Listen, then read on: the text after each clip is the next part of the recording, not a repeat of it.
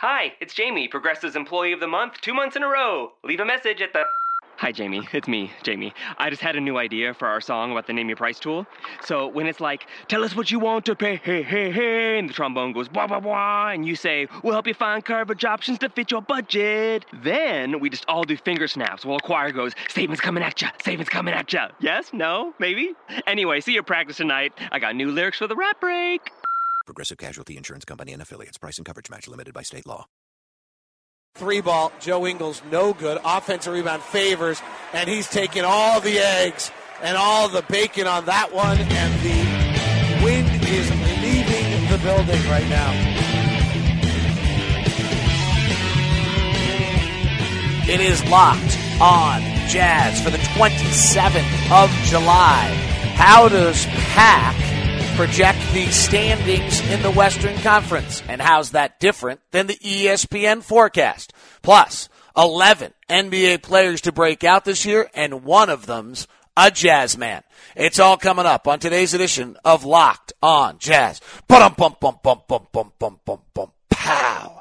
How are you? I'm David Locke, radio voice of the Utah Jazz, Jazz NBA insider. You are tuned to Locked on Jazz, part of the Locked on Podcast Network. Yesterday we added Locked On Fantasy Basketball with Josh Lloyd from Red Rock, and we uh, nice program. And we added as well Locked On Buccaneers. So hopefully uh, the NFL's coming. Locked On Raiders is not officially out there, but I'm telling you, it's done. Hey, by the way, I uh, mentioned this earlier. Want to make sure that you know about it. Um, the Bear is having his big event August 1st at Oak Ridge Country Club. There are still some spots available. If you want to buy a foursome for a group, it's uh, all the proceeds go to the Bear Hugs Friends and for kids. His whole Christmas uh, program where he buys uh, gifts for kids that are less fortunate. It's a really, really cool program. So if you get a chance to support it, it'd be great. Um, and that uh, the foursome is five hundred dollars. Includes four tee top greens, fees, cart, range ball, continental breakfast, lunch, and a raffle ticket. This is at Oak Ridge Country Club. 8 a.m. shotgun start on Monday, August 1st. Uh, so coming up here, there are spots still available. Jump on it right now. Call Anthony Johnson uh, directly at 801 325 2586. That's 801 325 2586. Or you can email anthony.johnson at utahjazz.com. Tell them Locked on Jazz sent you. Maybe they'll treat you well and love you, or I don't know. Maybe they won't. Um, all right. Uh, let's start our show as we always do with our pins across the world. You can send me uh, your pin across the world at dlock09 at gmail.com. Um, it's from Kyle DeTillo, and it's coming to you from the University of Washington Michael G. Foster School of Business. Nice work, kid. Uh, I got into Jazz entirely by chance, writes Kyle, because I wanted to get into basketball, but I knew I couldn't do it if I didn't have a team to actively follow, so I chose the Jazz. Unfortunately, I did in the throes of the Ty Corbin era, so I had to latch on to something other than the quality of the basketball. So in 2011, I decided to jump on to the Gordon Hayward bandwagon, championing him as an elite player, allowing him to be the vehicle for my arguing with friends. I lived in Southern California at the time, so I was arguing with Lakers and Clipper fans uh, and it became a habit slash affliction. but even if it was incredible to watch Gordon rise from being someone I advocate from such an extreme hyperbolic way to seeing him emerge as a two-way primary offensive threat has been he has become. Seeing his evolution along with the team's turnaround from despair to positivity and optimism has been an amazing experience as a fan, and I can't wait to see what it feels if and when we turn the corner and become the dominant defensive force we're capable of becoming. So put a pin in Southern California for part of the year in Seattle, the other, and thanks for making the Jazz community an incredible thing to be a part of with your in-depth analysis, tempered response to trials and tribulations, and your engagement with fans. I can't be easy. You do a fantastic job. That's nice, you. Thank you very much. Um, so kind of cool. All right, nice story. Like that, Kyle. Appreciate it very much. You can send your story on where you're listening from and how you became a Jazz fan at dlock09 at gmail.com. I know our listening numbers and I know how many pins across the world have. A lot of you have not sent them in. Share who you are in this community. I'd love to hear from you. dlock09 at gmail.com. Uh, One of our most awesome people in our community right now uh, is a guy by the name of Garrett Jensen. And Garrett has done uh, incredible work. Uh, to help out the show by analyzing pack, doing historical packs, things of that nature. And he has put together uh, remarkably the rosters as they stand now and what everybody's pack is. So for our tip-off lead story of the day today, that's what we're going to look at and who how everybody ranks. Now, there's two things of interest here, and I, I really probably in some ways shouldn't be sharing this entirely with you right now because Garrett, every time Garrett sends me something, I send him three more questions, and he really works incredibly hard. So none of this is completely refined. But the way I'm viewing this right now is Garrett's done a lot of work where he's been able to put what a team's pack total is and what their win total is for that year. And so that gives us a little bit idea if now this assumes that everybody performs somewhat similarly to what they did a year ago uh, for their pack and what the win total then would be for those teams. And really, you know, so as the roster is constructed, right, what we're really looking at is as the roster is constructed at this minute, what is the way I look at it right now is what is the offense getting them in wins? I think that's kind of where we are in this and what Garrett's been able to build. So that's kind of how I'm going to look at this and talk to you about it. And then it also tells you kind of where teams are in their offense. I'm, I'm going to start at the bottom and then work our way up. And then in our next segment, I'm going to compare it to where ESPN's Western Conference forecast was. So Denver comes in as the worst offensive team in the Western Conference at minus 0.4 pack. They actually have a negative pack. It's largely because of Emmanuel Mudiay. Um, and that negative pack gets them uh, just offensively has them at about 16, 17 wins. So Mike Malone having them near 30 a year ago pretty impressive. But Denver's negative. The Lakers are 14th at 1.2 pack. Uh, that puts them in around the 23 24 win level. Not for the total, just kind of what your offense is getting. What we've learned here from the work Garrett's done is that if you play someone's pack, it's a pretty nice bar line graph, and then there's these outliers, and we're digging into who the outliers are. And I think what we're going to find out on the outliers is that they're either top four or, or top five offensively or defensively. So the Lakers come in at 14. A little bit surprising, New Orleans is 13th. So New Orleans, despite all their offseason moves, not doing anything that actually helps their offense. Uh, and they're at 2.1. Phoenix comes in next at 2.3, tied with Memphis at the 11th and 12th uh, marks in the Western Conference. 2.3 pack, by the way, uh, narrows you into about 30 wins. Dallas is at 3.3 in the 10th spot. And the 3.3 pack gets you up to about 32, 33 wins. Portland comes in at just 3.6. That's interesting is that last year Portland was a good pack team. Uh, I projected Portland to be eighth or ninth in the West via pack last year. Uh, and this year they're coming at 10th. Oklahoma City, uh, comes in at in the eighth spot at 4.1 and 4.1 pack will get you at about 39 38 wins. Um, there's an estimation here. Uh, and there's a bell curve around that. So that that's the eighth playoff team. The seventh is sacramento. And and your instinct might be like well how how does that work on sacramento? Well if you dig into a little bit what sacramento has done is they've gotten rid of most of their are highly negative players. Marco Belinelli uh, is a negative 0.8 uh, last year, and they and he's gone to Charlotte.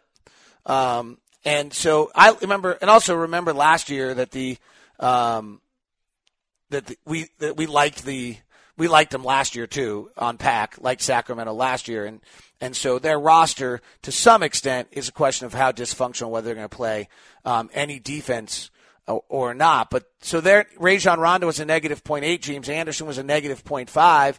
Marco Belinelli was a negative 0.8. And Caron Butler was a negative 0.4. They, they actually got rid of all those guys. Um, they added Aaron Afflalo at the shooting guard, uh, Rudy Gay, Willie Cauley-Stein, DeMarcus Cousins, and, and a bunch of bench guys. Ben McLemore was a negative still. So they come out well. They, they just kind of Darren Collison's really quite good. Um, uh, Omri Casspi's a really good pack player. Uh, so th- those numbers, Willie Cauley Stein's pretty good. So those numbers are actually pretty good for them uh, as a group. Uh, and thus they, they come out as seventh. Six is the Jazz at 4.5 offensively. So the Jazz are sixth best in the West offensively, uh, where they are. And then you know, what does 4.5 get you? 4.5 pack gets you right around the 40 win total. And so defense, if they're going to, if we're going to be great and be an outlier, you're going to have to really, uh, push, uh, defensively and become one of the elite, uh, defensive teams along the way if you're going to if you're going to push up to 50 wins. There have been some teams that have done that and some beyond uh, along the way. The surprise, the two surprise teams, really to me, and the number five team in offensive pack is Minnesota. I also find it a bit terrifying. So let's let's ex- try to figure out why this is. Uh, with what's happened with Minnesota and the concept that they could be this good offensively, the fifth best offensive team in the conference, even before uh, Tom Thibodeau's defense kicks in is, is terrifying. And again, what you're going to see is the peeling off of the negative pack players. Now, Karl-Anthony Towns is great at 1.5, but Adreian Payne was a minus 0.7. He's not going to be in the rotation this year. Tyus Jones was a minus 0.8. He's not in the rotation. Kevin Garnett's a minus 0.3. He's not in the rotation. Tayshaun Prince was a minus 0.5. He's gone. And Nikolai Pekovic was a minus 0.8. He's gone. So instead, you now have Ricky Rubio, who's a minus 0.2, and Kris Dunn, who will likely be negative because he's a rookie. Zach LaVine is a positive 0.2. Andrew Wiggins is positive, just 0.1. Shabazz Muhammad, positive 0.1. Gorgui Dieng is a positive 1. They add Cole Aldrich, who's a positive 0.7. Now the numbers are starting to add up a little bit. Karl-Anthony Towns is a 1.5 and terrific. Uh, Bjelica is positive at 0.5. And now suddenly you have their rotation, and they end up as the fifth best offensive team in the Western Conference at 4.8. Uh, the Spurs are fourth at 5.7. The Clippers are third at 6.1. And the Houston Rockets are the second best offensive team. And this is before D'Antoni takes over. D'Antoni's offense can do great things. So how did the Rockets do? Well, the same exact concept. They shed themselves of their negative pack players. They are weird right now that their only point guard is Patrick Beverley, but they've added Eric Gordon, who's a positive pack player. James Harden's terrific at 2.8. Their Ariza is 0.2. Corey Brewer is their only negative pack player. He's a minus 0.9. Clint Capela comes in as a positive pack player. So does Nene. Ryan Anderson and Eric Gordon, who came over, are nice positive pack players. And Montrell, Montrezl Harrell is also a positive pack player. Their negatives, Josh Smith, gone. Andrew God, Goudelock, gone. Donatas Motiejunas, not on the roster. Terrence Jones in New Orleans. Corey Brewer's really bad offensively. They've got to find a way to take away those minutes. They get even, if they drop Corey Brewer, they become dominantly the number two team in the Western Conference. So that to me is really interesting uh, there. So looking at again, number two is Houston at 6.2. Number three is the Clippers. Number four is San Antonio. This is just offensively. And those numbers, by the way, about 5.7 pack gets you uh, a little bit in the range, about 50 wins or a little under 50 wins. Six gets you the Clippers and Rockets offenses are going to get them 50 wins. Uh, and then if they're defense, so the question, you know, the Rockets defense might get them a little negative uh, if they don't defend at all, or if they stay negative. That's a 50 win team that probably is is a huge surprise uh, in this upcoming season. Uh, so Houston 6.2, Clippers 6.1, Spurs 5.7, Minnesota at five, Utah at six, Sacramento at seven at 4.2, Rockets, uh, Thunder at 4.1 with 8. Portland slipping out at 3.6. Dallas at 3.3. And I think this is troublesome for Dallas because I can't really see the scenario where they become an elite defensive team to get in. And they don't see, I don't see them with a lot of guys on an upswing. Uh, Memphis is at 2.3. I find that disturbing for Memphis uh, because with Tony Allen and Zach Randolph getting older, I can't imagine they're still going to be good defensively. And New Orleans just isn't very talented. Uh, so I, I it's interesting to see there. Now, the final note on this is that the Rockets are a 6.2 and the Clippers are a 6.1. And um, stunningly, the Warriors are 17. Yeah, I said that right. The Warriors are 17. And the Rockets are 6.2 as the second best. It's it's insane. Yeah, it's that insane. That is your look at the standings via pack. Uh, today's edition of the show is brought to you by our good friends, the Utah Jazz. How's that? You can get Jazz 16, 17 season tickets. Uh, 44 games are on sale now. Upper Bowl starts as low as $6. And let me tell you something. I was with some people yesterday, I can't really say whom, who have a lot to do with the renovation, and they're telling me that the Upper Bowl experience is going to be dramatically different uh, in the new thing. Not next year, but the year after. So you might want to get on board now. Upper Bowl tickets tickets start at six dollars. Lower Bowl at forty two. If you buy season tickets, you get an eight day, seven night stay in Mexico. No airfare on that though. Uh, best seat locations for season ticket holders. You get access to exclusive events and the playoffs.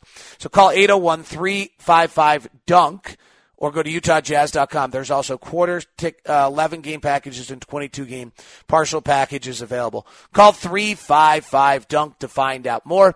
And by the way, that little spot right there is available for your company. So you can email me at dlock09 at gmail.com and you can advertise in that little spot right there to the male dominated locked on jazz audience that passionately cares about its team is engaged in this podcast and the rates are pretty reasonable. So check it out.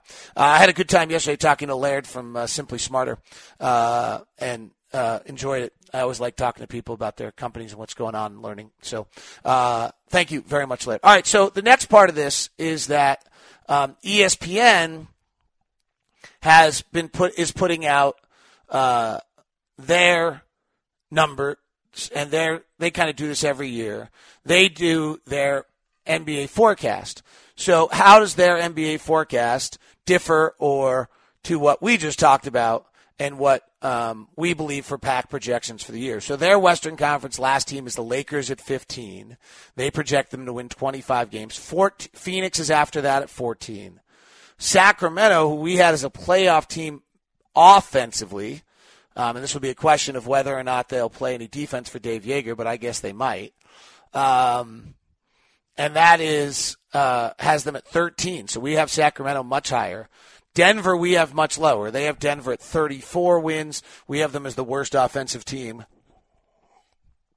in the Western Conference, largely due to Mudiay and the rookies Murray and Beasley and Her- uh, Hernangomez. Uh, Pelicans are at 11th at 35 wins. We probably have them somewhere around there struggling. They have Minnesota at 10th. We had Minnesota much, much higher than that. Uh, ninth, Dallas. We have them a little lower. Houston at eighth at 41 and 41. So if you look at our offensive projections today, they have their defense costing them nine games. Might be, might be true. Might not also. They have Memphis at 43. I think that's going to be hard to come by, uh, when I looking at the pack numbers. Oklahoma City at sixth at 44 wins. The Jazz they project at fifth at 45 wins, and if the Jazz defense can, so that we have the Jazz sixth offensively, they have the Jazz fifth overall. The uh, defense should push us a little bit ahead. Portland uh, they have at 46 wins. We'll see. Um, It'll be interesting to see with all their new contracts. Clippers at third, San Antonio at two, and Golden State at one. So the biggest discrepancies that the two of us have uh, going either way on that are obviously we have Houston and Minnesota and Sacramento much better.